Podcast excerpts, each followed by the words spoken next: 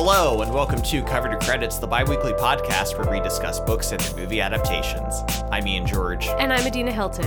In this episode, we'll be discussing Paper Towns. Paper Towns was written by John Green and was published in 2008. And the film adaptation, which came out in 2015, was directed by Jake Schreier. Uh, so, this is a patron requested episode. Our lovely patron, Eartha, asked us to do this episode. yes, uh, it is our first uh, John Green adaptation that we are discussing. So Yeah. I feel like that's kind of a long time coming.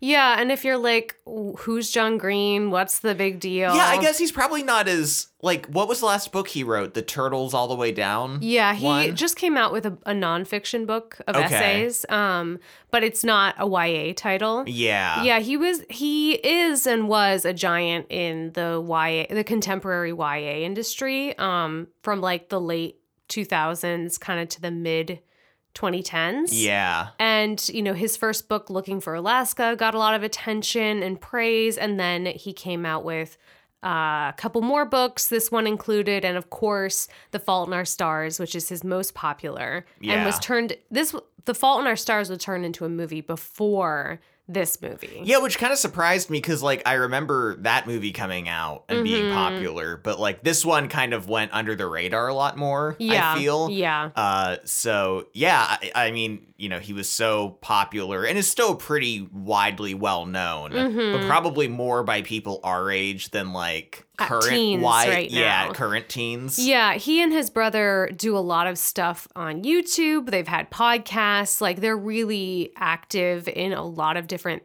things and and they do a lot of stuff um so even though john is not really writing ya anymore or if he is it's taking him a lot longer which is fine there's still a lot that he's doing and he's very active Yeah, and his brother Hank Green is like on TikTok a lot and that kind Yeah. of thing. So they're still pretty popular and active. mm-hmm Um, but today we're discussing Paper Towns, yes uh, one of his middle novels, mm-hmm and let's let's get into it. Yes, the story begins with our two main characters, uh, Quentin and Margot, Yes, but they're only nine years old at the time. they're just wee wee tiny children. I almost said lads, but uh, and they at this age are neighbors. They Mhm. play together, and they happen to come across a dead body in a park. yes. like bloody and it's a man who shot himself. Yeah. So very intense Very disturbing. right off the bat. Yeah. Uh, the movie is just kind of like, oh, there's a dead body. Ha ha ha. yeah. Uh, so the book returns to this event. Like it's not traumatizing, Yeah. but the book kind of goes back to this in differing ways that we'll probably touch on later. yeah. The movie though, like never addresses this again. No. In any capacity. No. And when we finished watching the movie, I'm like, if someone didn't read this book and they were like thinking about this movie that they just watched, they probably would have been like, What the fuck was up with that Hey, dead remember guy? that dead body at the beginning? what was that about? That didn't have anything to do with this I story. mean, it does kind of showcase Margot liking a mystery and trying to find out more about the guy who died and Yeah. everything. But But, that's a really intense way to set up that very simple idea. Definitely. Of like, this little girl likes to be investigating and that kind of thing. So they find a man who shot himself. yeah. it just doesn't really work in the movie because it doesn't really tie in as strongly thematically, I'd say. Yeah, and honestly, I am kind of upset at this guy for killing himself in a park. Like, do it in your house, man. Like, I. I, yeah, I know. Just like leave a note or something, and so people know where to find you. I, I guess is the idea behind that, but like not in a park. not for two nine year olds on bikes to find you and traumatize them for the rest of their lives. Yeah, not cool. There's also this really weird thing at the beginning of the movie that you and I were both confused on. Yeah, we had to rewind the movie. Because when they're kids and they're sneaking out of their windows or looking in each other's windows, the way it's shot implies that they are like the windows are right next to each other, right? Yeah, because he can see into her window. Yeah, like her window takes up the whole frame. It's not like him looking at her from a distance. It looks Yeah. like she's right there. Yeah. And then now they're adults or you know teens, and Mm-hmm. he sees her getting picked up for a Halloween party, and it's across the street. Yeah. And we were like, wait, weren't they side by side and not across the street? Yeah.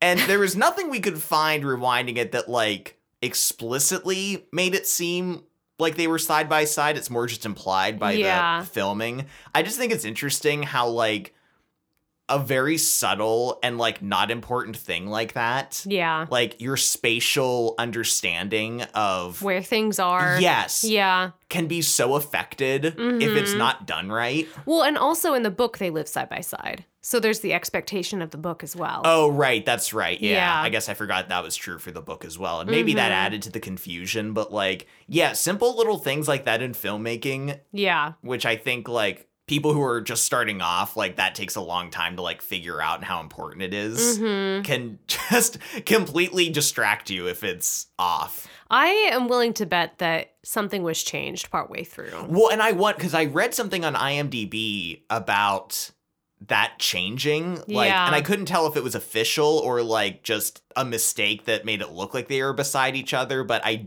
i would also bet that something changed at some Mhm. point Let's go to school. Um, so Quentin and Margot are in their senior year of high Mhm. school, and Quentin is just your average guy, and he has two best friends, Radar and Ben. yes uh radar named for his uh thick framed glasses which he doesn't have in the book but Yeah. uh, based off the mash character Mm-hmm. uh he's very nerdy he basically omnictionary isn't a real thing Right? No. I think it's a Wikipedia standard. I also, yeah, figured it was Wikipedia, even though there's like comments or something involved with it. But Yeah. uh, he's just kind of a nerd who likes keeping up with that kind of thing. He like, Mhm. uh, he writes computer programs. yeah, yeah. Yeah. uh, and his f- parents also have the largest collection of black Santas Yes. in the United States.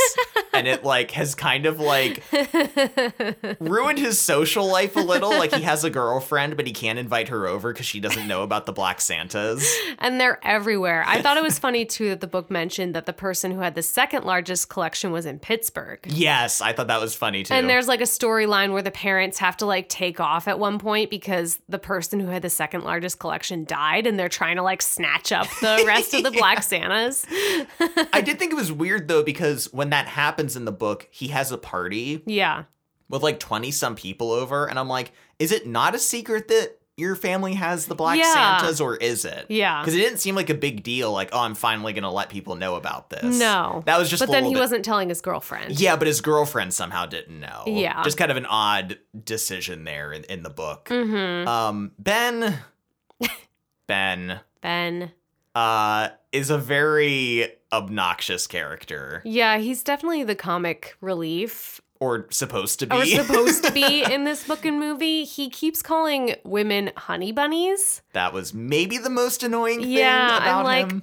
But he's 18. I don't think. It is. It's realistic in a lot of ways to how an, what an 18 year old finds funny. Yeah. And like the jokes that they would make Mhm. about like wanting to like bang your mom and like Yeah. kind of being just cringy and like not actually that funny, but Yeah. so it was like accurate in a way to how an 18 year old would be, but also very grating. Very uncomfortable. Yes.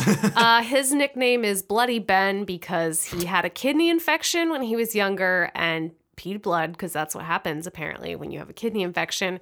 Um, and Becca, one of the popular girls, started a rumor that the blood was from uh, chronic masturbation, which like is so mean. oh, it's awful. Like this poor kid, he must have been in so much pain oh my God. for yeah. a kidney infection. And then people just go around saying, like, Bloody Ben, chronic masturbator. Mhm. And he's like, I could have died. Yeah.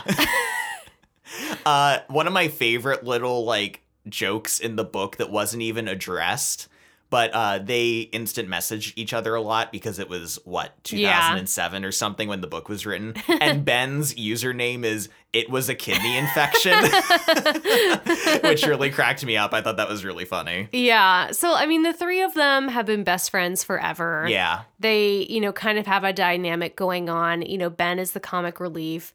Uh, Q or Quentin is just kind of like the normal kid, and Radar's the nerd. Yeah. Uh I actually really like their rapport in the movie. Mhm. I think Austin Abrams, who plays Ben, and uh, Justice Smith, who plays uh, Radar, Yeah. there's a lot of banter between them, and it's not always like rolling on the floor funny. Yeah. But like it, it feels natural and like watching them interact. Like there's a funny scene where Ben is telling this obviously fake story about hooking up with a girl. Oh, yeah, at his- camp. at, at- or at his cousin's Yeah. house, and his friends just know it's a lie and just keep asking him for more details and kind of like misrepresenting what he's saying. And it's like a it's a pretty good scene. Yeah, I like that. Uh, and there's multiple scenes like that in the movie that I think just flesh these characters out and their dynamics a little bit. yeah. But Q is definitely just so fucking boring. Yeah. I mean, I think the point is for him to be boring, but I think the book and movie take it too far, right? Well, especially the book. and I mean, it's just the nature of books and movies. Like, movies can get away with that more because they have to be more kind of conservative with like what they spend time on. Mhm. So if he had hobbies and stuff in the book, like it probably couldn't devote as much time to them anyway. Yeah. Like you don't he- expect it in the movie as much. No, in the movie, his character kind of has to embody this like theme just more directly in Mhm. terms of his like obsession with finding Margot. But in the book, like he's he becomes so obsessed with finding Margot, and I'm just like, what, What else do you have What in else is life? going on right now, Q? Come on, there's got to be something. Do you like? Music? Do you you read a You little? play I video think? You games. play, yeah. Come on, there's got to be something, man, that Yeah. you enjoy doing. But there's just like nothing to him. Yeah, it it really gets tiring after a while for sure. and it, it I think it hurts the book a little bit that he's just so plain. I agree. And like I think you can take the everyman character too far and I think this book does that. yes. we need to mention though the popular kids. Yeah. Um that Margot hangs out with because she's cool. yes, there is Margot obviously who like just has this, you know, at this point in um Q and Margot's life, they don't hang out anymore. Yeah. Margot's very popular and he's not so much. She hangs out with all the cool kids and there's this air of mystique around her. There's all these stories about her Wild adventures. Yeah, getting into like uh bands like backstage and uh hanging out with people in the movie. They're like she was with a circus for a while. Yeah. And I think the movie does something smart where the book also talks about how she disappears Mhm. sometimes for extended periods of time and like the movie kind of ties that into her adventures more. Yeah. Whereas the book they feel kind of like separate things. Mhm. Um but she hangs out with her boyfriend Jace Mhm. and uh Chuck Chuck Chuck, yeah, Yes. and Becca and Lacey. and Lacey, Mhm. and they're all just the the attractive, cool kids. Here's the thing, though: what the fuck does Margot see in Jace? I don't know. Like Jace just comes across as like the most stereotypical high school popular jock. Yeah, so why is she dating him if she's like I know so much cooler than everybody? She's always she's like later on railing against like oh the fucking paper thin veneer of our lives Society. and society and I'm just like what are you you're dating like the high school quarterback or yeah, whatever he is yeah. like I, I it's just odd like I feel like some of that could have been explained a little bit Yeah. or Jace could have been given like a tiny bit more dimension I agree. It's not really explained at all. Um, but we kind of kick the story into high gear when Quentin and Margot go on a night of revenge and Yes. adventure. Margot shows up in Quentin's window like she used to when they were younger. hmm In the book, she is unfortunately uh In blackface. in blackface. I mean, blink and you'll miss it in the book. Our our patron actually like emailed us about it and was like, I did not remember this. um, but yeah, it's just kind of mentioned that she has black paint all over her face and she's in a black hoodie to like be undercover. And like later on in their adventure night, she takes it off. So I don't know what the point of it was. I think to sneak out of her house. Okay. It's one of those things where like I think if you saw it, Yeah. you'd be like, ooh. But when you're writing it, you're like, black paint on her face, yeah, right? that makes sense, right? And you, like, Camouflage. you don't really have to think about it too much. yeah. And so, yeah, I mean, thankfully the movie did not make this mistake of The actually movie was like, no. no, of depicting this. Um, but she tells Q, she's like, listen, I have an 11 step or nine step plan, depending on the version. Uh, and I need you, your help, and specifically your car. Yes. And he at first is like, uh, it's a school night. I don't want to get in trouble. Mhm. Like, blah, blah, blah. And she gives him some speech about living in the moment or something. And he's like, okay. also, I'm like really into you. Yeah. Even though I say that I'm not. So I- I'll join you. She also lets him know that she found out her boyfriend Jace has been cheating on her with one of her best friends, Becca. hmm Her friend Lacey knew about it, um, and I guess she doesn't like Chuck either. Yeah. Um, so she is going on a night of revenge against all her friends, and she wants Quentin to join her. they first stop at a uh, Walmart type place where they buy Mhm. a myriad of items for their night of revenge. And this is kind of them kind of reconnecting also. Yeah. He, uh, Q is talking about his plans of going to college and then becoming a doctor and getting married and having kids and all this stuff. And Yeah. uh, Margot is like, "Whoa, like that's that's a lot to be thinking about at your age, isn't it?" Yeah. and kind of showing their differing viewpoints at the moment. Yeah, she's very much like live in the now, be happy now. Um, why plan for later when you can just, you know, live in the moment and experience the moment? I feel like both uh thinking the ways that either of them are thinking is like deeply flawed. yeah. I mean, on one hand, it's like very not optimist, idealist or something, Yeah. or like just kind of yeah, just live for the now. And like a high schooler could think this way, yeah. and that makes sense. But um, I think this also leads into a discussion on does Margot fall into the trope of a manic pixie dream girl, yeah.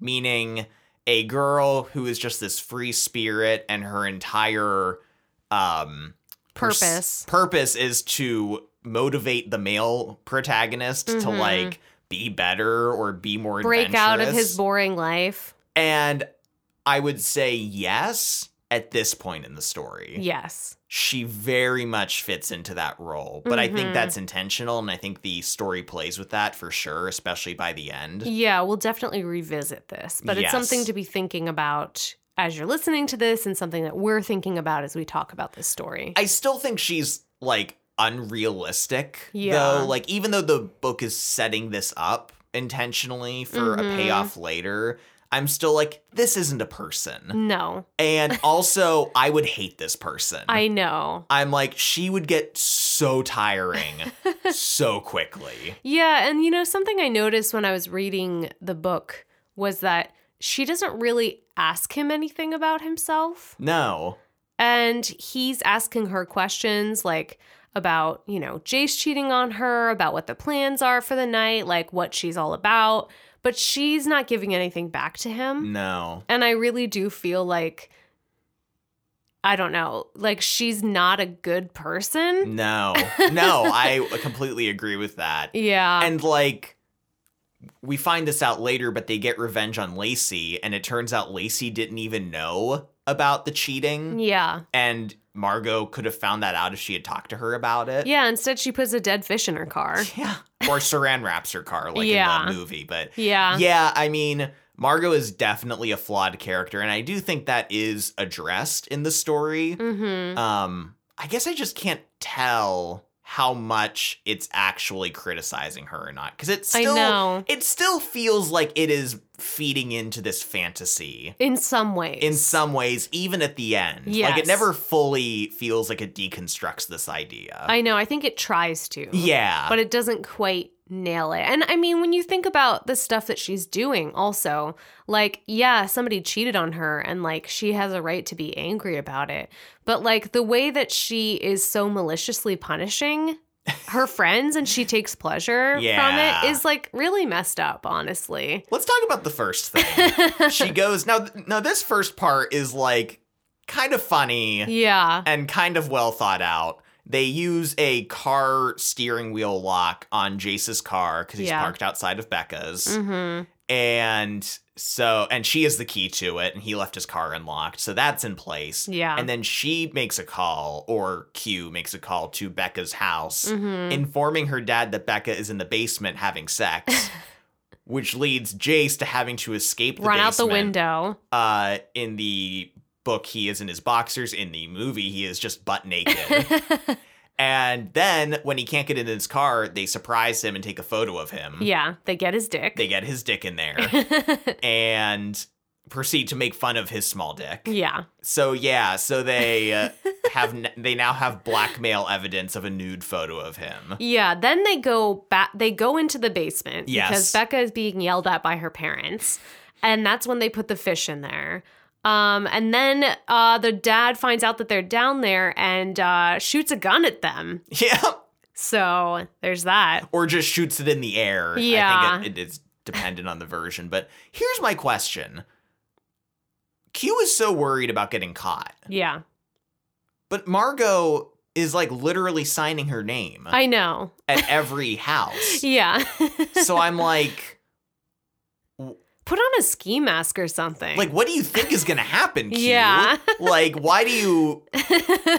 You should be worried about this because she's signing her name everywhere. Yeah, I mean, I guess Margot Margot's gonna like everybody everybody knows it's gonna be Margot, but like I don't know if people would have known that Quentin was involved. Yeah, I mean, he still might be safe, but like, wouldn't you be like really concerned Yeah. to be with her? And she's so not caring about any of the consequences Yeah. that she's like, I mean, signing her name. I mean, it kind of foreshadows what happens later when she disappears. Yeah. Like the idea that she wouldn't care. I mean, she's really burning all her bridges here. yeah. Mhm. But like, in Q's mind, she's still going to go back to school and like, and be like, "Hey guys." What's up? yeah. So after Jace's house, they then go to Lacey's, Yeah. where they throw a fish in her car or saran wrap her car. Mhm. Then they actually, in the book, go back to Jace's house. Yeah. And she throws a fish through the window, Breaking the window. breaks the window. Yeah. And like security alarms go off and they have to like make an escape. Yeah. Yeah. And then they go to the uh, downtown building, right? Yes, yeah. Mhm. They're in Or- Orlando, Florida. That's the setting for this story in both the book and the movie. And they go to this really cool building downtown. A bunch of offices are there. Margot knows the security guard, so they're able to go up to one of the offices and just look down on the city. Yeah. And, you know, Q makes a passing comment about it being beautiful, which Margot kind of scoffs at and is like, Mhm. really? And she goes on to talk about how it's paper towns and pa- full of paper people on paper streets. And yeah. it, like, no one, she says, no one cares about anything that matters. hmm This is the kind of stuff that, like, I just kind of like, like, just get like annoyed with this because I'm like, okay, Margot, you're the only one who cares about anything Because you matters. read poetry. Yeah. Yeah. Like no one, like everyone should just be breaking into SeaWorld like every night of the week. Yeah. Like, what are you saying? it's it's almost like she wants people to prove to her that they're real. yeah.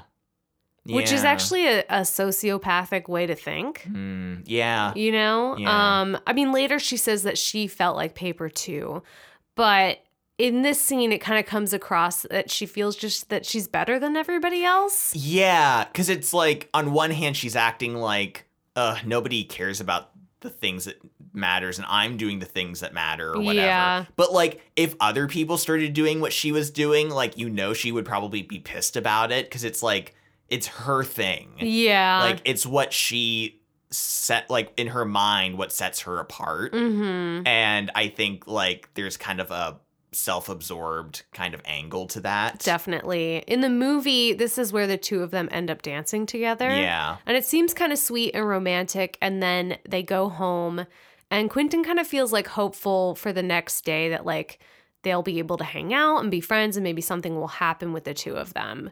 It happens a little, it goes a little differently in the book because we have, like, another adventure for them to go on. for some reason in this night of revenge she's like also let's break into SeaWorld and they have to like cross A like moat? a moat She and- gets bit by a snake. yeah and then they get caught which she knew would happen and she also knew that like they just wouldn't care Yeah. uh I'm I'm fine with them skipping this in the I movie. know. You know what's funny though? The reason, and like I was like, yeah, this makes sense to like not do. But they Mhm. said the real reason, or part of the real reason they did this, was that um, around this time the movie was being made was when the documentary Blackfish came out. Oh, yeah. which was just a scathing look at SeaWorld and their treatment of animals and they're Yeah. like, maybe we shouldn't Maybe don't put SeaWorld in the movie. SeaWorld in this movie. yeah, I actually think it's like a much tighter storyline here without the SeaWorld thing. For like it just seems like an almost Indiana Jones esque. Like they're crossing the moat and Yeah. the snake bites her, and I'm like, what's happening? I, and it's unrelated to like anything else that's going on with the revenge. Yeah, it's just like totally unnecessary. uh so yeah, so they kind of part when they Mhm. get back home. She gives him at least in the film like a, a, big hug Yeah. and he is clearly just like in complete love with her at this point. And he's like, you can sit with us at lunch tomorrow. Yeah, and she's like, Okay. okay. And of course, she's not at school the next day, which, like, at Mhm. first he's like, yeah, this is fine, whatever. yeah. Uh, it doesn't take very long until he finds a reason to blackmail Jace with the nude photo of him. Yeah. In, In- the movie, it's just Jace like kind of threatening to beat him up the next day. Yeah. And he pulls out the phone and is like, that's your dick.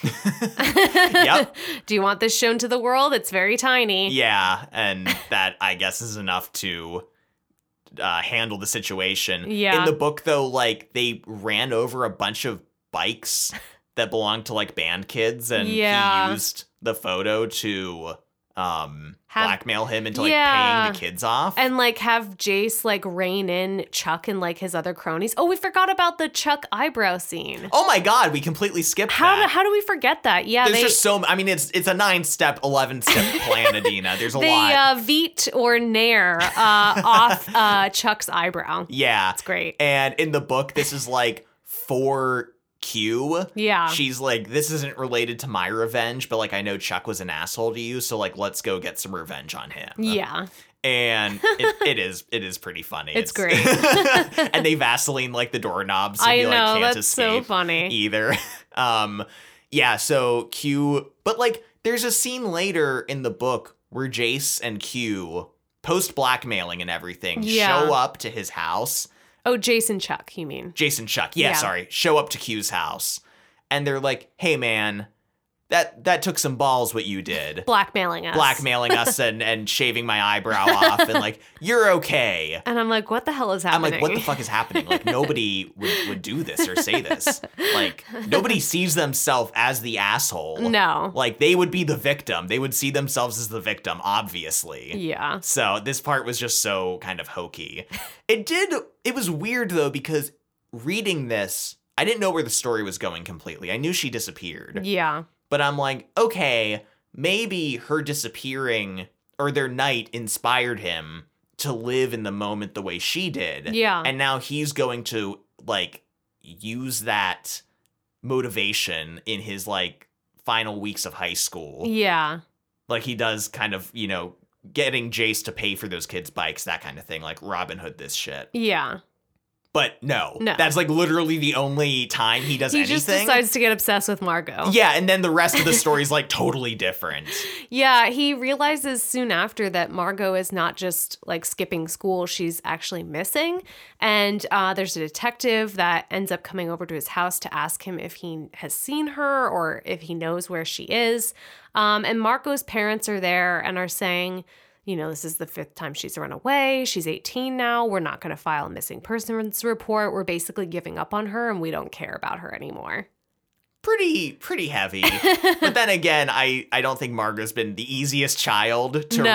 rear and so they're like she's 18 i mean and like they talk a lot of shit on the parents in the story hmm but I'm like, I mean, I don't know how much of it's like, like, yeah, it's probably not the best thing for Margot, but yeah, but like, why is she running away? yeah, You know, why does she feel like she needs to leave everything behind, including her family? yeah. Like, that just doesn't come out of nowhere. No, but they should address what's actually going on. Yeah. Like, was were her parents like verbally abusive to her, or just like extremely neglectful, or mm-hmm. like get into that like a little bit, like yeah, it feels like the book is just sort of like, yeah, they're assholes, but that's as far as we go with it. yeah, it doesn't dive any deeper into that. And I agree, there in real life there would be more to that.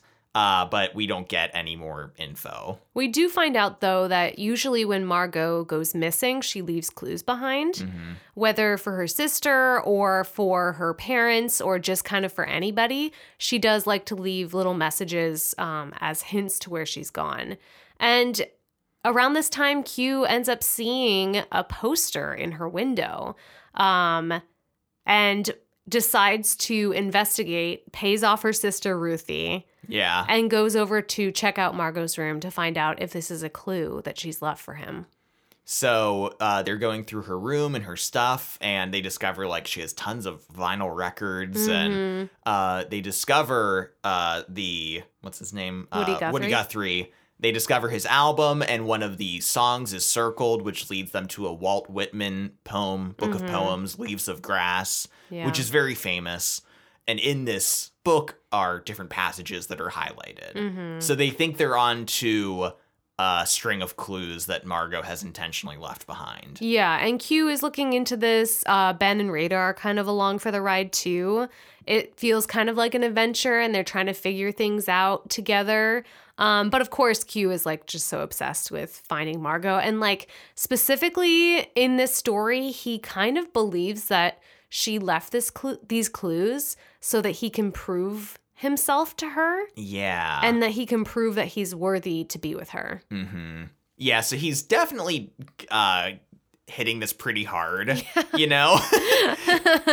Around this time in the story, uh the character of Lacey is Mhm. really introduced. She approaches Q at school to talk about Margot yeah. and tells him that like was Margot upset with me because she fucking left a Was fish in my car? upset with me? Yeah. I don't know. It's a little bit of a mixed message. Uh, but she was like, I didn't know that Jace was cheating on her. Yeah. And she, in fact, broke up with her boyfriend because Mhm. he knew and didn't tell her. yeah. So, like, this whole thing is very upsetting for her. Mhm. And she wants to know where Margot is and is angry that, like, Margot thinks these things about her. Yeah, and she's worried about her too. Yeah. Yeah. here's the thing in the movie i think the casting for this movie is really good especially because i think all the kids look like high school kids They do. um Especially Ben and Radar. yes they Yeah. really look like high school seniors like Uh-huh. they look like that's the age that's how you look at that age for the most part Yeah. it's funny because we just talked about normal people last episode and we kind of ripped that one uh, for them not looking like yeah, for them 18. being grown ass adults. so I appreciated that. However, Lacey looks like she's 10 years older than everyone else. I know. and like, yes, girls are always hotter in high school than Yeah. the boys. Absolutely. And most of that is just because men do not know how to put on clothes and some some of them never learn. No, Um. no, it is a struggle. like it's not it's nothing that like we ever we don't have as many outlets for figuring that out, I'd say. But like like I don't actually think the actress was that much older probably than them, but like no. between just like her looks and like just the hair being immaculate and the Mhm. makeup and i'm like she looks like a grown-ass woman and her talking with ben and I know, and being he's the trying to hit on her. i'm like it feels very off I don't quite buy it. it's not quite working for me uh there is a line in the walt whitman poem about Mhm. removing the knobs of the doors off and the And the- doors from the jambs Yes. get those doors out of You the know, jams get get them jammed out of there. yeah. Uh, and at first, he thinks this is alluding to something being hidden in the door jamb of Margot's room, Mhm. but they go back and check, and it, there's nothing there. Only for him to discover, oh no, of course Margot broke into my room and left a clue in my door jamb. yeah. And this clue is an address. Yes. And this address is an abandoned strip mall, which they refer to as a mini mall uh, in the book. Maybe it's a colloquial thing. yeah, maybe, maybe, that's, just what a they call them term. there. Um, but yeah, it's just like a few different shops, you know, connected to each other, like a strip mall, but completely abandoned and boarded up and disgusting.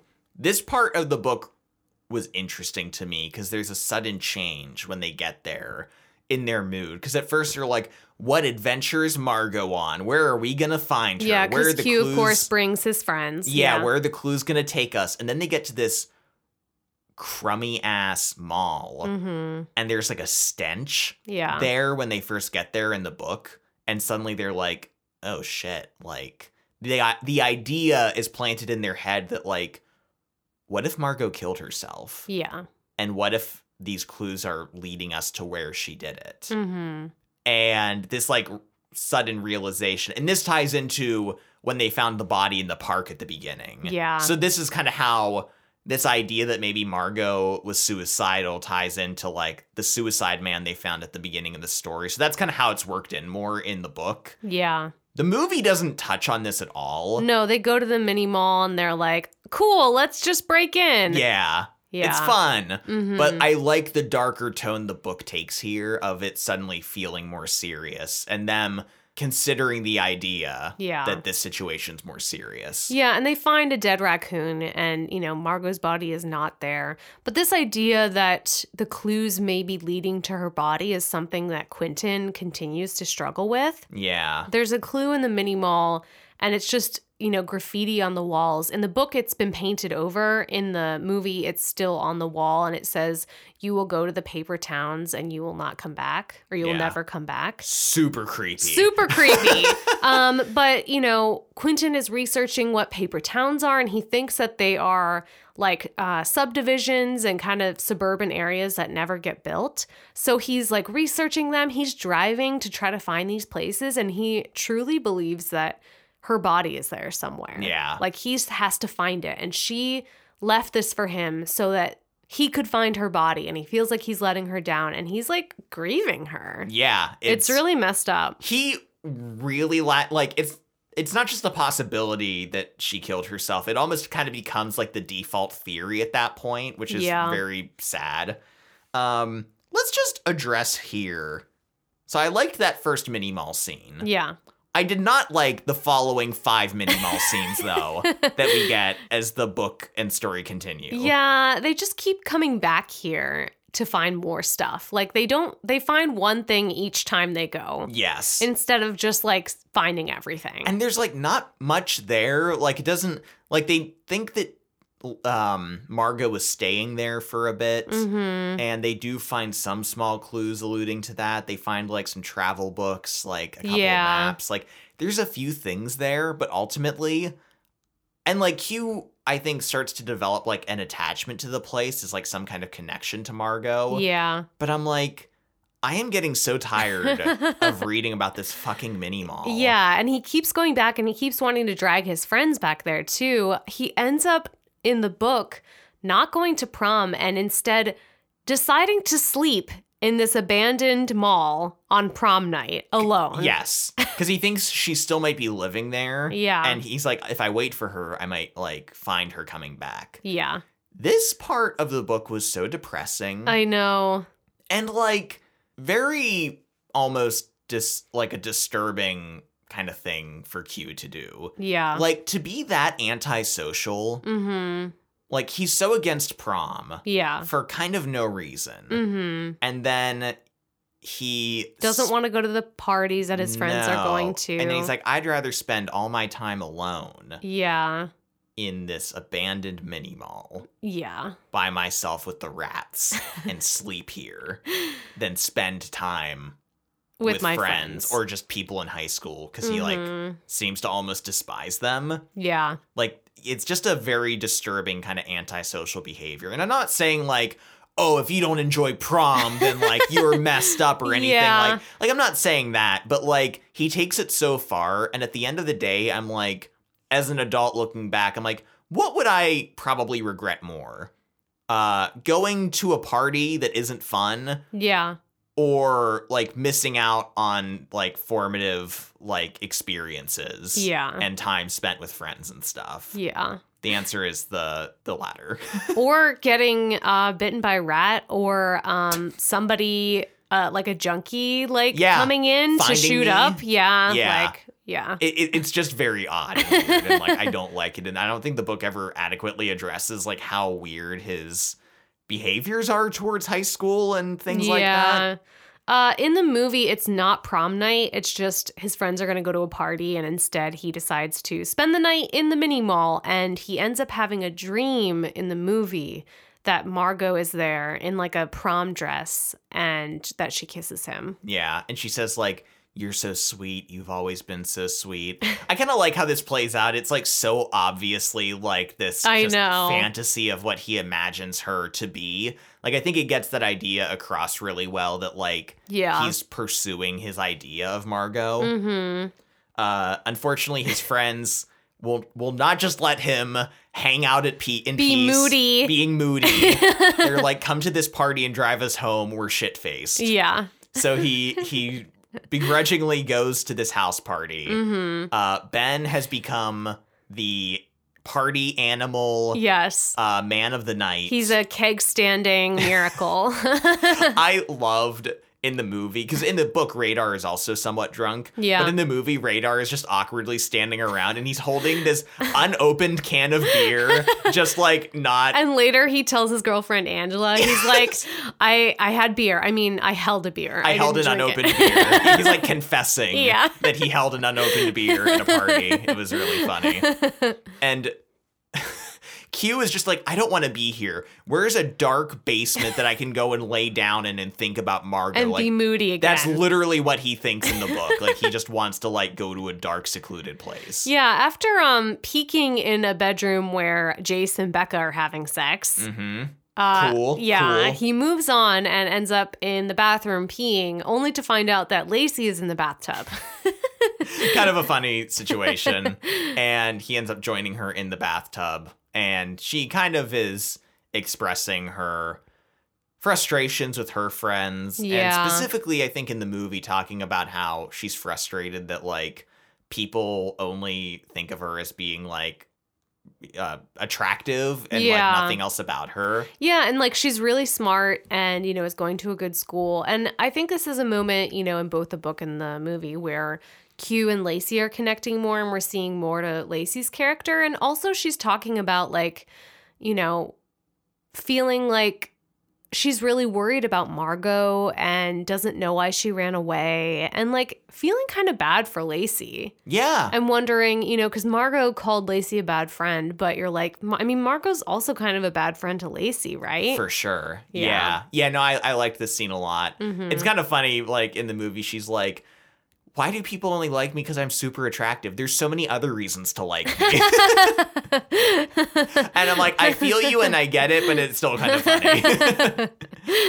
um, ben also in the movie tries to tell Lacey how much he actually likes her Yeah. before he throws up into a vase at the party, which is a pretty funny moment. Um, but yes, and then uh, Q has to give them a ride home. yes.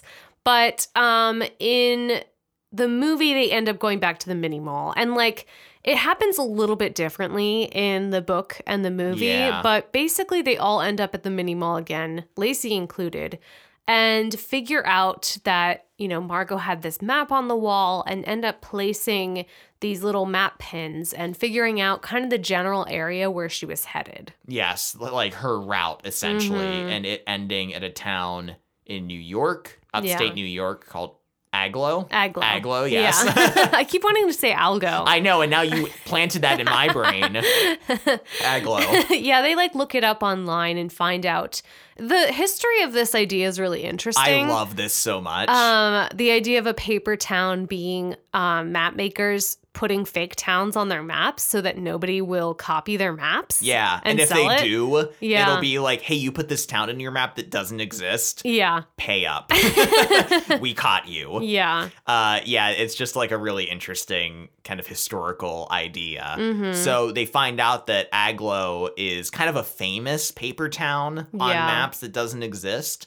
And this ties into uh, the message that Margot wrote about, like, uh, you will go to the paper towns. Yeah. And this whole thing ties together. And so they're like very certain, like, she's here. This is where Mhm. she's at. Yeah.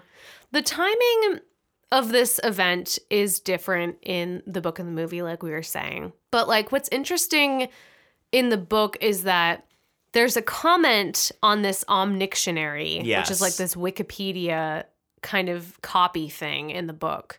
Where they can tell it's Mar- Margot has left this comment on the Algo page and says like I will like I'll be here basically until this date at this time Yeah. and then I won't be there anymore. And so in the book, Quentin is like, we have to try to drive there now and catch her because like that deadline is really fast approaching. Yes.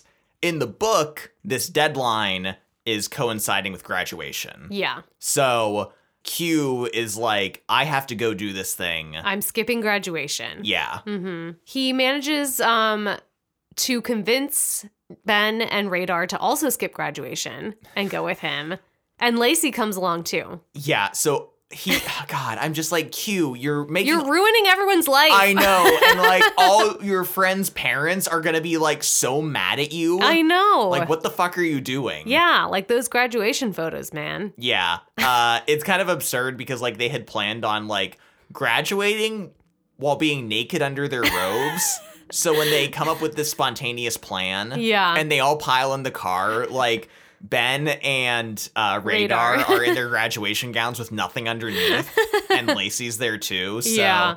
uh, in the film, though, when they find out about this, there is no deadline When- like in when the Margot's message. leaving. Yeah, Yeah. Mhm. but they want to go immediately. Unfortunately, prom is like in two, Two days? days? or one day. Yeah. Like essentially, they would have to leave now and be quick to be able to come back in time to get ready for prom. Yes. With like 12 hours notice, as Radar puts it, because putting on a prom dress is a labor intensive time. yeah, so um they all decide to go in the movie and they have to be back in time for prom. And so that's the time crunch for the movie. Um, the movie also changes um, the crew coming along. Everybody from the book comes along Ben, Radar, Lacey, but Angela comes as well. I really loved this I know. I thought it was great. I loved Radar, him going to talk to Angela Yes. and this like funny speech of him like admitting that he's kind of been hiding his friends from her and he's like worried about losing her and shutting himself off from her. And I'm watching this scene in the movie and I'm like, what is this building off of her going Yeah. towards? But then when she joins them on the trip, I'm like, oh, this is great. I like, what a good idea. Yeah, I read that John Green actually was like, I wish I had thought to bring Angela on the road trip. That's what I, I'm like, boy, John Green should have done that. That's a really smart idea. Yeah, it's a really great. I, I love having like Lacey and Angela being together and having that like girl camaraderie. It's not just Lacey with gross uh peeing in a beer beer can Ben. Yeah, three three dudes in a van for an extended trip. Yeah, I think it balances the dynamic a lot. Um, so they are quickly and immediately on the road hmm going to Agloe, New York. Yes. The first event that happens is Ben really has to pee Yeah. and has to pee in bottles or cans. Yeah. I think this makes sense in the movie because they just came off that party. oh yes. So Ben is Yeah. still like hungover Yeah. from drinking all night. That so now sense. he's like, oh, I have to pee. Like he's just not feeling well. In the book, it's just that Ben uh just pees Is just constantly. really well he's just hydrated. full of pee. Yeah, which is like something we don't we didn't know about him Yeah. until now. But um, the scene is funny in both versions. Oh wait, maybe. Okay, this is just coming to me now. okay. maybe in the book he always has to pee because maybe when he had the kidney infection like he couldn't pee or something and now he's really Oh. good about always peeing Hmm, that's interesting. Yeah. it's an interesting theory it- relating to the kidney thing. yeah yeah, like. The, the scene is funny in both versions. I think in the movie it goes on like a little long, but Yeah. the payoff at the end of the pee splashing on radar is, is pretty good. I, I like that a lot. Uh, they have a heist set up uh, pit stop at the gas station where everyone has a mission. yes They have to be in and out in like six minutes they have to, to use stay. the bathroom they have to get gas they have to buy supplies Yeah. they need shirts for ben and radar in the movie because of the pee and in the book because they have nothing else on under their graduation robes Yes. uh, I you know I really did like a lot of this van stuff in the book as well. yeah I like at one point he describes how the van becomes like a home. yes and the different rooms Yes, like the front passenger seat is the den. Yeah. Uh, the the bottom of the passenger foot area is like the what did he say? The desk. yeah Or the the drawing room or something, and the bedroom is the back, and just kind of how even in a short I mean, it's not a short road trip, but like it already becomes like lived in. Mm-hmm. Additionally, what else? Uh, oh, the oh, the t-shirt. the t-shirts. Unfortunately, they grabbed not the best t-shirt, especially for Radar, because Yeah. it is a Confederate flag shirt that says "Heritage, not hate." yes. uh, I love that in the movie he just turns it inside out. Yes. And in the book, he just wears it. I I know. I'm like, what are you doing? Wear it inside out. yeah. yeah, it was much smarter in the movie. Also, they're not wearing anything under their robe, right? Why get shirts and not pants? They get pants later. they the do book. get pants later. But like their priority was shirts first. I agree. And I'm like, pants first. well, my assumption was like you probably can't buy pants at like a gas station. But they do But then later. they do later. So I'm like, could they have earlier? yeah. Yeah, Did no, that gas gas station just not have pants? Maybe the pants were would, definitely be the priority though, for sure. For me anyway. I Yeah. don't know. I mean, I'm, I'm a pants over shirt guy. I think. Um. I think it's just kind of fun the way that all of them are bantering and kind of enjoying this road trip together. You know, it does remind me of going on road trips with friends. Um, even though I have never been on one this long before, Yeah. it is kind of nice, like playing songs on the radio.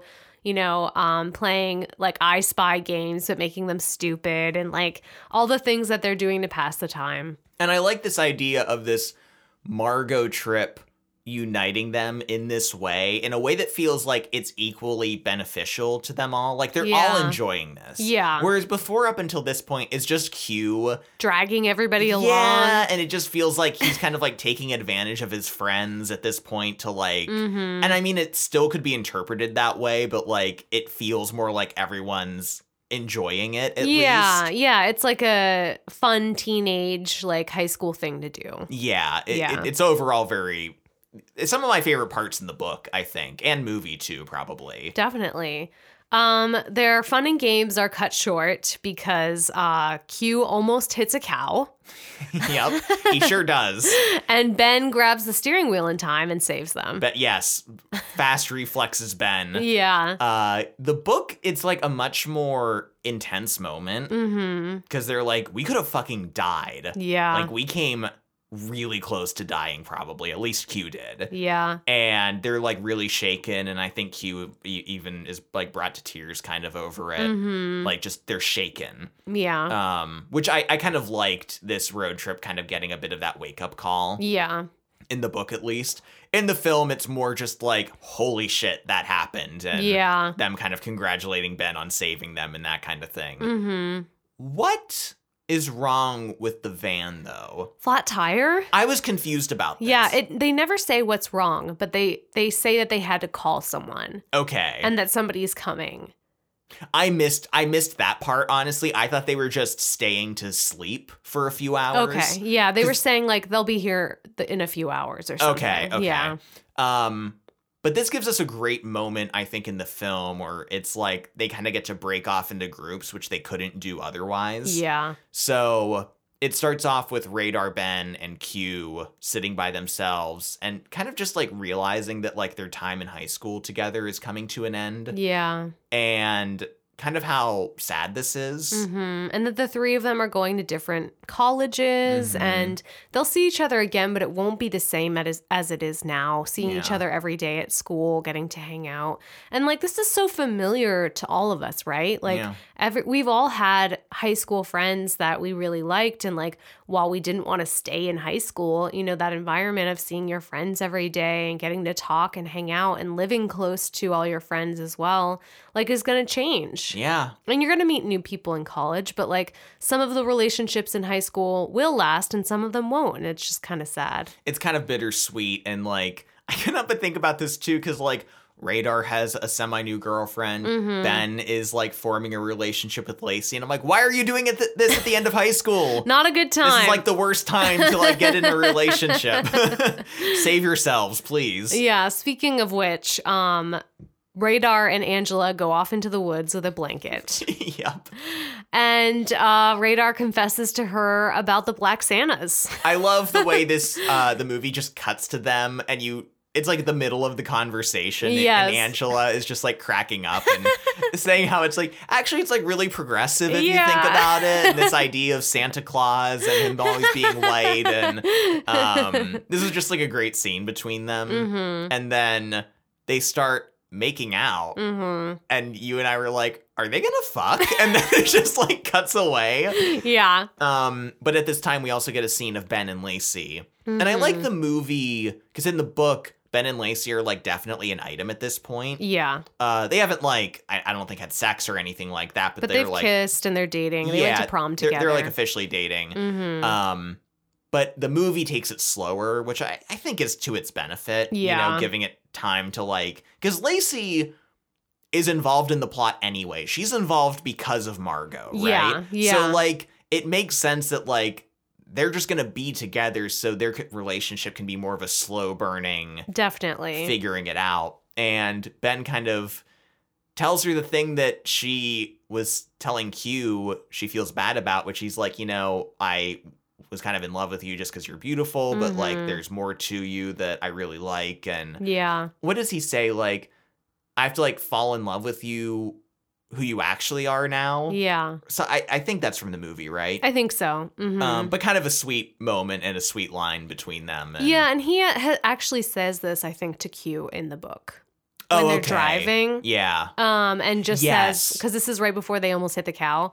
yes. and um, Ben is actually giving good advice to Q for like a Mhm. change, and is like, "Listen, when I first, you know, thought I liked Lacey, like I just liked my image of her and what I had of her in my head, but now I'm like getting to know the real her." And he was just kind of saying like. Make sure you're not idealizing Margot in your head in the same way that I was. Mhm. And Q doesn't want really want to listen to this, and this is when the, the cow comes up. Wasn't it at this point too when Q compares himself to Captain Ahab? Yeah. And I think it's Angela who's like, you know, he wasn't the hero of that story, right? and that's a carryover from the book too. Yeah. Which, by the way, I, I'm not usually one to like point out like mistakes in Mhm. stories, but in the book, they start reading Moby Dick. Yeah. Like he he mentions like we're just starting to read Moby Dick, and I'm like, you have like Two weeks two left. weeks of high school left. What do you mean you're just starting to read Moby Nobody Dick? Nobody can start start reading Moby Dick no, at the end. and I I just thought that was like really funny that like I think it was just kind of an oversight or not thinking it through, but I'm like that no one can just start reading that in two weeks left of school and get anything out of it. But so and then there's a scene the following morning. After the car's been fixed. Yes. Where uh, Q, Radar, and Ben are hanging out again. Mhm. I love this so much because Ben is like, uh, I- I'm going to prom with Lacey and we kissed last night. Yeah. And he's like so excited about it. Uh-huh. And then Radar is like, I had sex with Angela.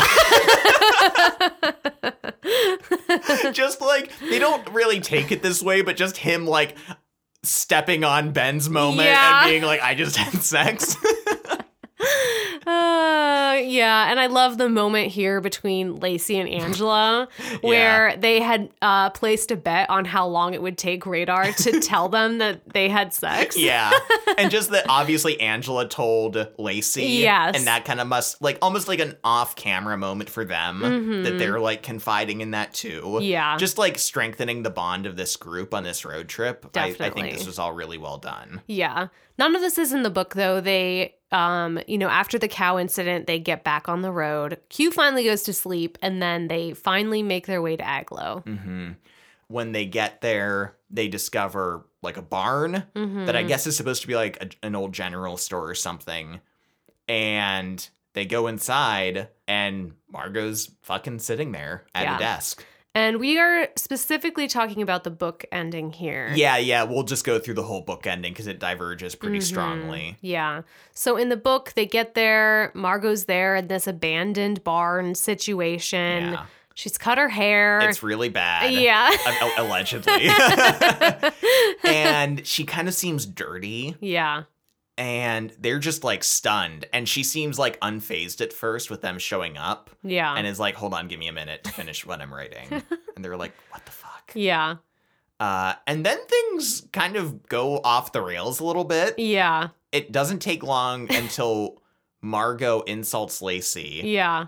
Ben stands up for her, and then Margot is like, Are you sleeping with this guy? Like, are Yeah. you serious? Like, just starts like shitting on Ben immediately. I know. And Lacey's like, "You're you're a terrible person. I came all this way to find you," and like storms off. yeah. yeah, I liked Lacey getting this moment of just getting to tell her to her face yeah, that she's a bad friend. yeah, And like, I don't think this was conveyed very well in the book. yeah. because they leave uh lacey ben and radar leave the barn Yeah. but they left left like did they get in the car Um, they said they went to um the motel, which I guess is nearby.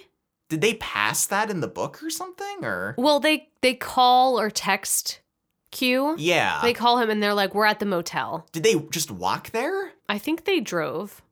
It must be like not that far for Q to walk because they wouldn't just like let him walk. yeah but they took his car I think so. I just thought this was like I thought they just walked outside. Yeah. And then the next like a, a page or two later they get a text like we're at the motel. I'm like, "What motel? Wait, yeah, where are you?" I agree. It was confusing.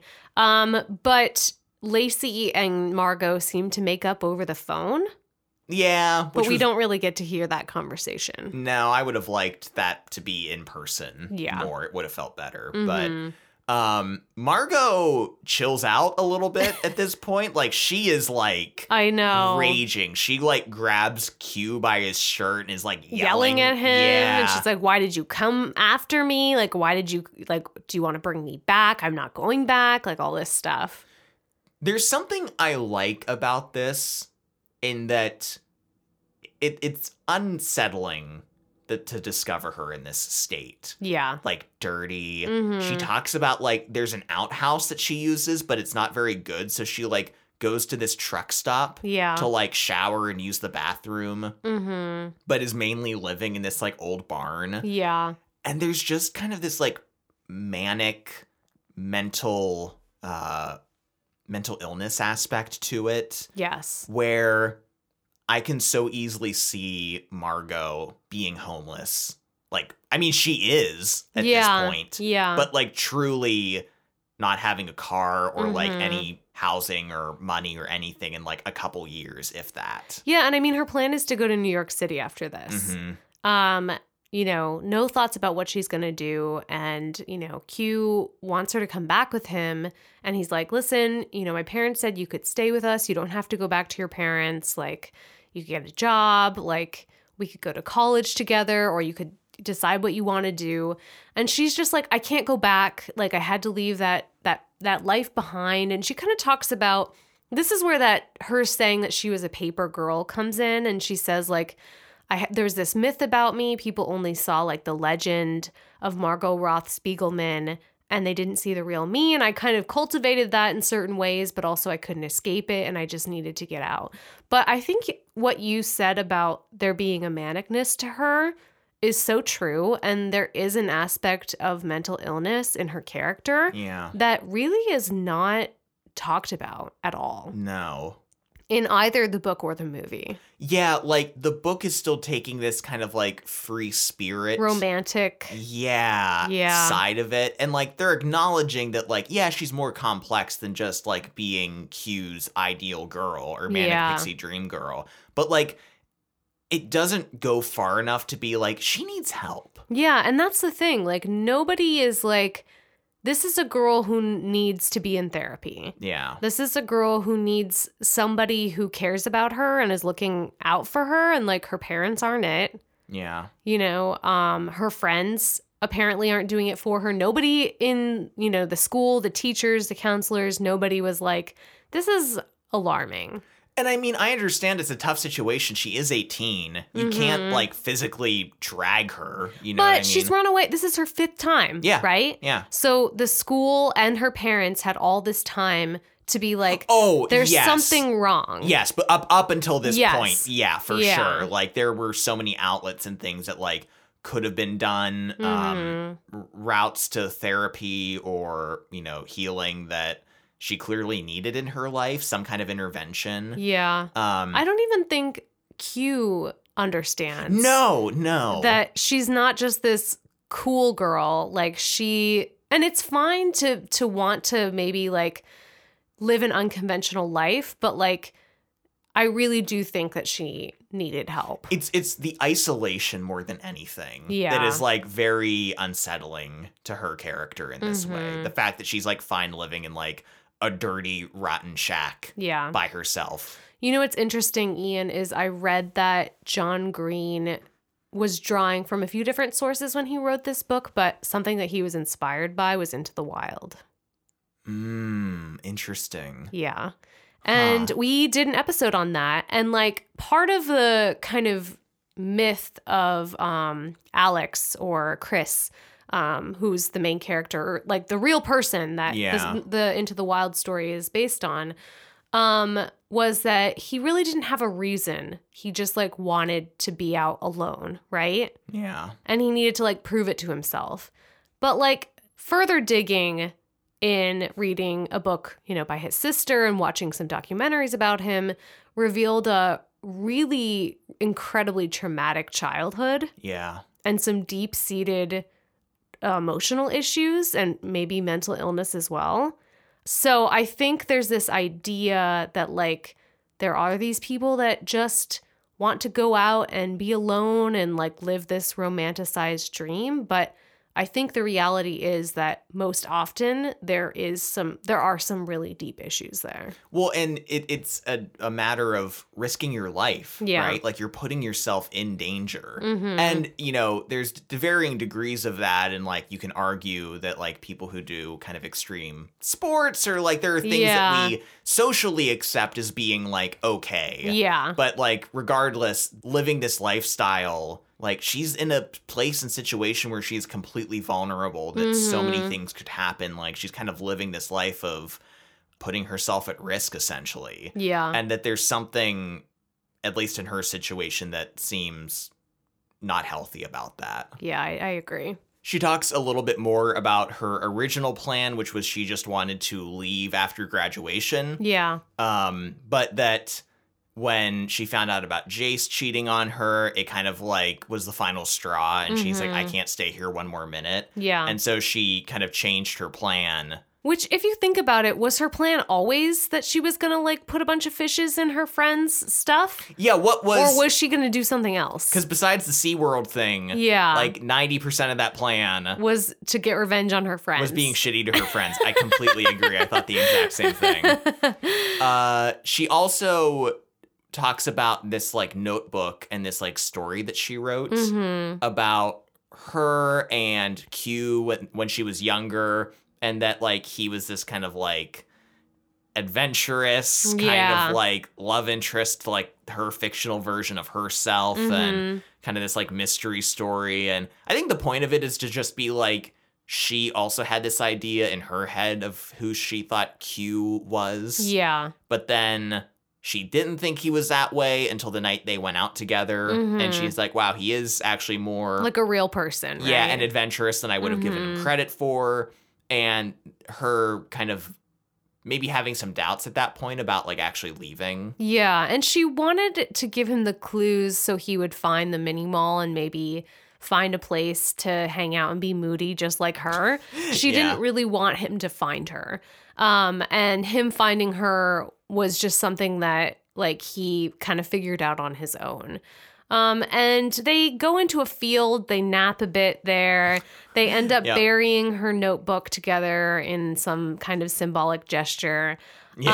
Um, there's a few different like metaphors too about like what it's like to try to connect with someone and have an idea of who someone is. Yeah, and this ties heavily into Walt Whitman's poem Leaves of Grass. Yeah. which I, I haven't read. I really want to. Uh, it's been Mhm. referenced in so many things. But this idea of the interconnectivity of people and how we understand and relate to different people Mhm. and what like literally ties us together. Yeah. And I think the book, the whole book is meant to be kind of an exploration of this because Q in his searching for Margot is like reconsidering how he thinks about her and like Mhm. trying to relate to her more. Yeah. And at this point, we're kind of getting a culmination of this idea about can you ever truly know anyone?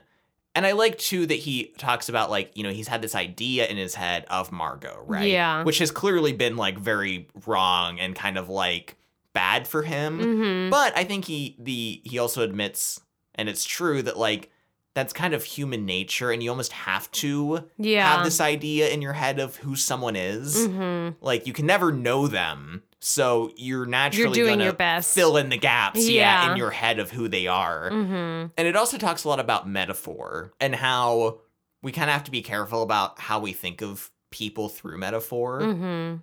Because Margot, early on in the story, when talking about the man who killed himself, talked about like all his strings breaking. Yeah. And Q kind of talks about how that's a dangerous metaphor to use because it implies that like there's this damage that can be done to us that can never be undone. Yeah. And that we're only like so many strings away from like killing, killing ourselves. ourselves, yeah. or like harming ourselves, and that like damage to us isn't that like permanent and that we Mhm. can heal and like improve from it. Yeah. Um, and then comparing that to like uh, Whitman's analogy of like we're us being all blades of grass and we're all Mhm. connected, but like that not being totally true because you can never truly be anyone. Yeah. Um, I just kind of thought this was an interesting exploration of not only how we relate to people, but like through metaphor And how we talk about it, how we write about it. Yeah. Yeah, Mhm. I, I liked this part a lot. I agree. Um, and then the book ends with Q and Margot kissing. Hmm Margot asks if he wants to come with her to New York City, and he says no. And they promise to call and write each other, and they say goodbye. Yeah. That's the end. But in Q's head, as she says this, he kind of doubts it too. Yeah. Like I don't know if she ever will actually reach back out to me, and I like the acknowledgement yeah. because kind of furthering that idea of like she doesn't seem like she's in a great place, and like who knows where she'll be, or Mhm. Um, this really might be the last time they see each other. Yeah. So let's talk about the movie. Yes. Very different. They get to the abandoned barn where they think Margot is staying, um, and she's not there. No, it's just an abandoned barn. I don't Yeah. think she was ever there. Yeah. Um, and they search around and don't find any clues or Mhm. anything. And they're kind of waiting for a minute, but then Radar is like, we can't wait any longer. If- Yeah. If, we're going to stick to our schedule, which we all agreed on Yeah. to get back in time for prom, we have to go home now. mm-hmm. And Q decides to be a whiny bitch and is like, I'm not going anywhere. Yeah, she's here. She's going to come back. I know she will. This is like very delusional of him. Like, I know she's waiting for me. And finally, he's like, I'm not leaving. And they have to leave without him. I'm I'm very torn about this because on one hand, Q is just being like really unreasonable and shitty. Yeah. But on the other hand, his friends leave him I know. in the middle of nowhere Yeah, without a car I know. or like anything. I know. They're like, okay, bye. Bye. You'll find your way back to Florida. I mean, he says, I'll take a bus, yeah. but like, still. There's a long way to get to even the bus station though. I know. Yeah, like I, I was like, I don't blame you because Q's being so annoying and unreasonable, but also you just left your good friend Yeah. in the middle of nowhere. Yeah. Um, but that's what happens. They leave with his car, Mhm. and so Q. I, I swear to God, it seems like he waits around for another hour, and he's yeah. like, "All he's right, like, I should go home." he doesn't wait that much longer. No. He goes to the next town. He walks there and is buying a bus ticket when he sees Margot Yeah, walk past a window. in the town. And, you know, he s- calls out to her, Margot. And she's like so surprised to see him. And this is where in the movie he says, I'm in love with you. yep. And she's like, Ooh. no. and she confronts him about, it. she's like, You're in love with a fantasy. Yeah. You're like, You don't know who I am. And she says, I don't even know who I am. Yeah, I liked that line a lot. Yeah, and just telling him that like um I'm not who you think and I don't want you to be my hero and like save me. And this isn't how this like romantic story ends. Yeah, and you know, Margot seems to be in a better I mean, granted, we really don't know much about her situation. Like, she seems to be clean and like not She's and- living in a town, right? She's not living in the barn. Right, yeah. I, I mean that's the implication is that she's living like, I don't know, in a, an apartment or something. Yeah, she can afford milkshakes because she buys um, one for him. So yeah, it it seems a little more stable, and she also seems really chill. Like she's not really angry at him. No, she's not like raving. Yeah, she is upset about like the him being in love with her and, and confronts him about that, but she's not like grabbing his shirt and shaking him. And I'm like, what is this? I know. Please chill. um, and in this version, it's a little bit different. She says she just left the clues so they would know she's okay. yeah. Which I'm like, uh, all right, Yeah. okay, Okay. all right, I'll, I'll accept it. um, but yeah, they kind of. She's like, I don't really want to go home. She Yeah. agrees to like call her sister, or no, she says she has been in contact with her sister, Yeah. which I kind of thought was a funny. Yeah. Like the sister was in on it the Yes, whole time. yeah, yeah. I, I kind of enjoyed that, but um, they end up parting ways, and Q Mhm. kind of realizes like the the hammer finally falls, and he's like, "Oh, I get it. Yeah. I don't actually know you." They do kiss. They do. Yeah. I don't like this as much in the movie. I think like the book gives enough context to their kiss Mm-hmm. and her offer of him to come with her that it feels like sad and like not totally sincere. Yeah. Or like it would never happen. Whereas when I saw it in the movie, it felt like she would still fuck him. Like it felt like it was like he's still cool enough that she would have sex Yeah. with him, and that's all he really needs. You know? I was like, eh, I don't Yeah. after everything we just went through I to be know. like, you don't know me, I need to be on my own. I know. I'm like, why do they have to kiss? I know. And for her to be like, you want to come along? yeah. It's like, no, we just got we just went over this. Yeah, you just told him. I know, I agree. Um, but he goes back and somehow makes it in time for prom. I what why how? how, how, how? I mean, look, I've never taken a bus across the country. Yeah. But they make several stops. Y- yes, a multitude of stops.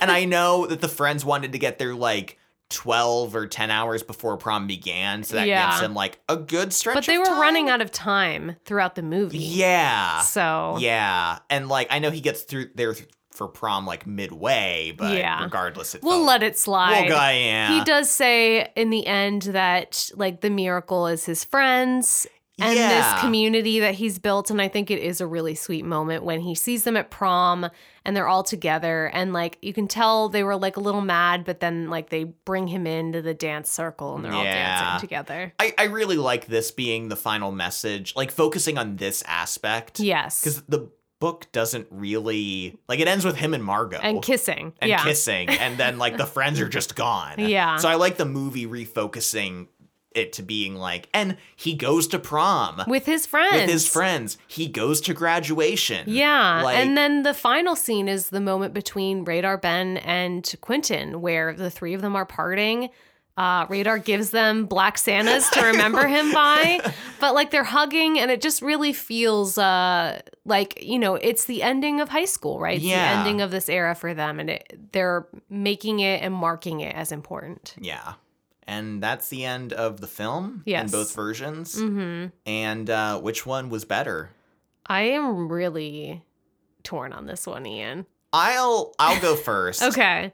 Because I, I think I know. Okay. I could be convinced otherwise, but uh, I'm going to go with the movie on this one. Okay. So I think the book was good, um, in that like it did explore some interesting topics, Yeah. like how we're interconnected with people, how we see other people, Mhm. and like that whole thing. I, I I like the whole Margot living in like kind of a fucked up solitude Yeah. kind of lifestyle that doesn't seem even though it doesn't adequately address that. And Yeah. I don't necessarily think the movie should have done this. No. But I think it's interesting that the book did it.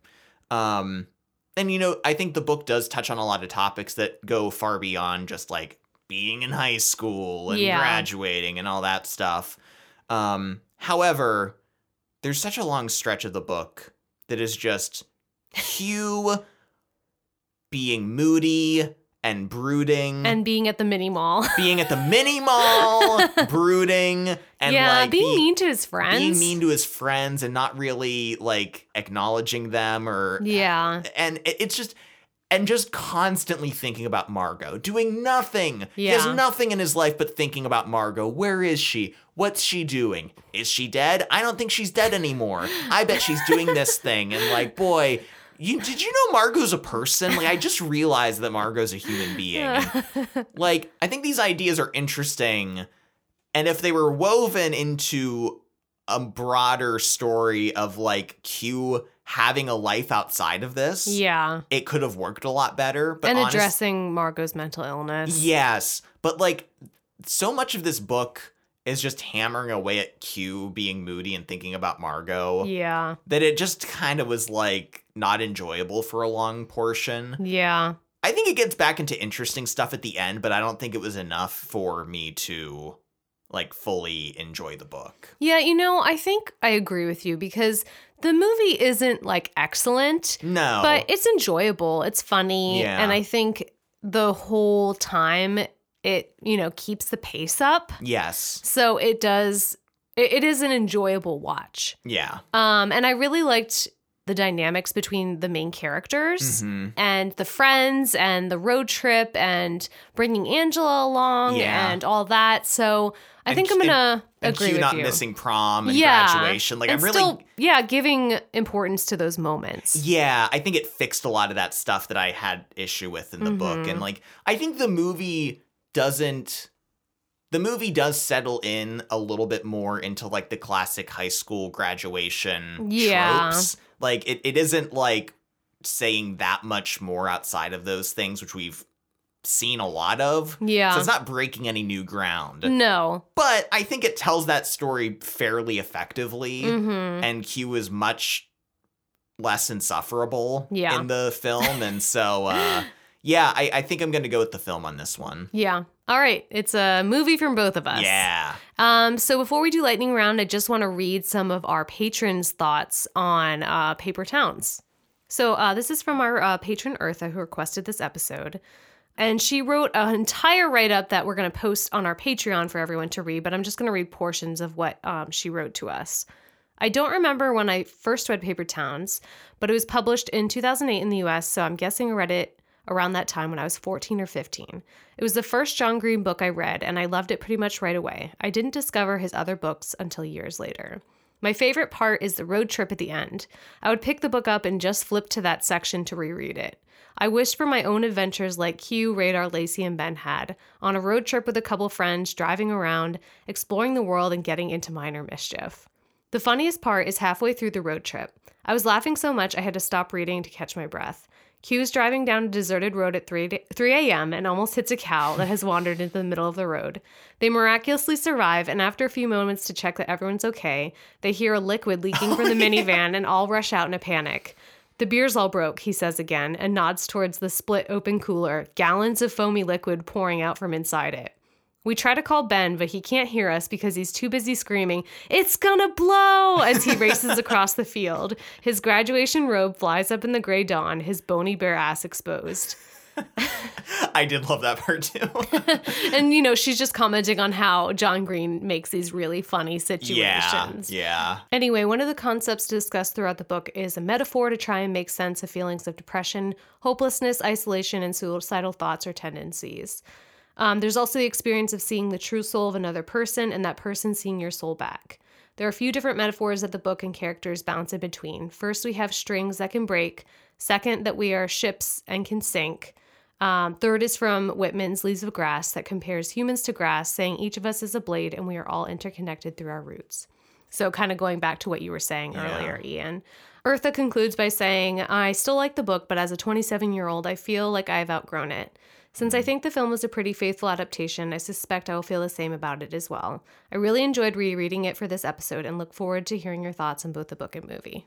That's that's interesting. Yeah. I kind of agree that like I think it's interesting to read this as an adult Yes. and to see why it would appeal to teenagers, Mhm. but also to also to see like the faults in that. Yeah. Like it kind of leaning into like the melodrama of it without adequately like addressing certain issues like you were talking about with the mental illness. Yeah. yeah. So, but I, I'm really glad that we got to talk about this. We got to talk about John Green. So, Mhm. uh, thank you again, Eartha, for uh, suggesting this one. Yeah, let's do lightning round. Let's do lightning. First up for lightning round, uh, we have to address Q's mom in the film because she is far, Oh my god, far too young and attractive. Yeah, like they keep mentioning in the book that Q's mom is hot, Yeah. but like you can be hot and be an appropriate age to have like an 18 year old Yes. child. Also, like it's been talking about it in the book, so it's like I kind of just see it as like he's kind of just being a jerk. and Yeah. his mom could like